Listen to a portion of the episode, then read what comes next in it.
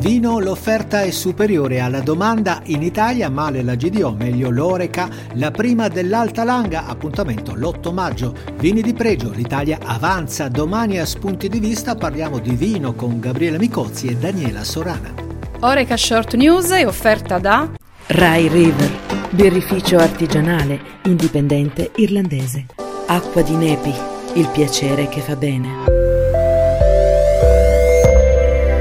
Buongiorno e bentrovati, siete nel podcast di Oreca Channel Italia dove oggi parliamo di vino. Nel rapporto dell'Organizzazione Internazionale della Vite e del Vino, States of the World Wine and Wine Sector, verifichiamo che a livello mondo le dinamiche fra offerta e domanda non sono proprio positive, visto che il mercato del vino negli ultimi dieci anni ha visto consolidarsi il trend della contrazione dei consumi, al quale ha fatto da contraltare un incremento dei volumi prodotti, condizione che ha generato un disallineamento allineamento fra domanda e offerta. A determinarlo da un lato la crisi del mercato cinese, dall'altro gli effetti di un'inflazione galoppante che ha spinto in alto i prezzi del vino.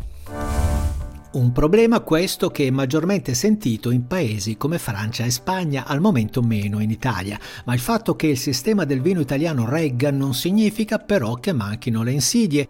Gli ultimi dati diffusi dall'Osservatorio Unione Italiana Vini Ismea su base Nielsen, relativi al primo trimestre 2023, registrano i livelli più bassi di vendita nella grande distribuzione anche rispetto al periodo pre-Covid, meglio invece sul mercato dei consumi fuori casa. Ma nonostante queste criticità, il mondo del vino conserva tutto il suo fascino e per le produzioni di eccellenza c'è sempre interesse, così come gli eventi a loro dedicati. Segnaliamo la grande degustazione di tutte le cuvée del consorzio Alta Langa. Ce ne parla nel nostro podcast di oggi Paolo Rossino, direttore del consorzio Alta Langa.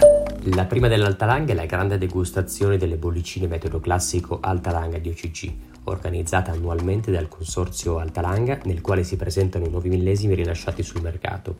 È un evento riservato, previa registrazione, ad un pubblico di giornalisti e operatori professionali del settore Oreca.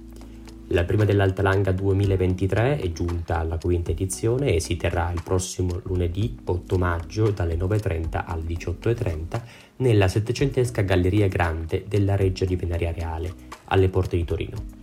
Saranno presenti 60 produttori con oltre 140 etichette in degustazione.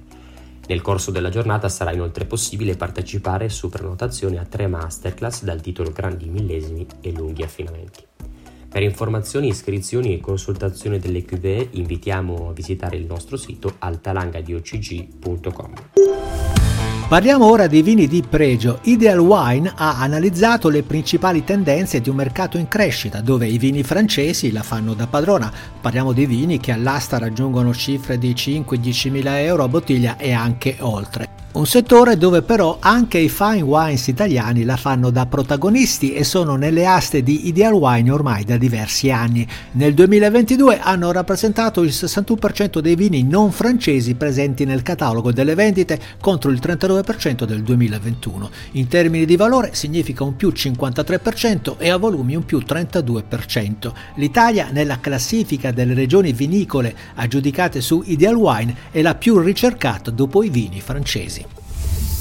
Vino e consumi con uno sguardo ai nuovi consumatori è il tema della puntata di domani di Spunti di Vista con i contributi di Gabriele Micozzi, presidente marketing associati e docente di marketing all'Università Politecnica delle Marche e alla Louis Business School e Daniela Sorana, delegata dell'Associazione Le Donne del Vino delle Marche. Con loro commenteremo una recente ricerca sul mondo del vino. Vi aspettiamo domani allora su Oreca Channel Italia con i nostri spunti di vista. Ciao e a domani!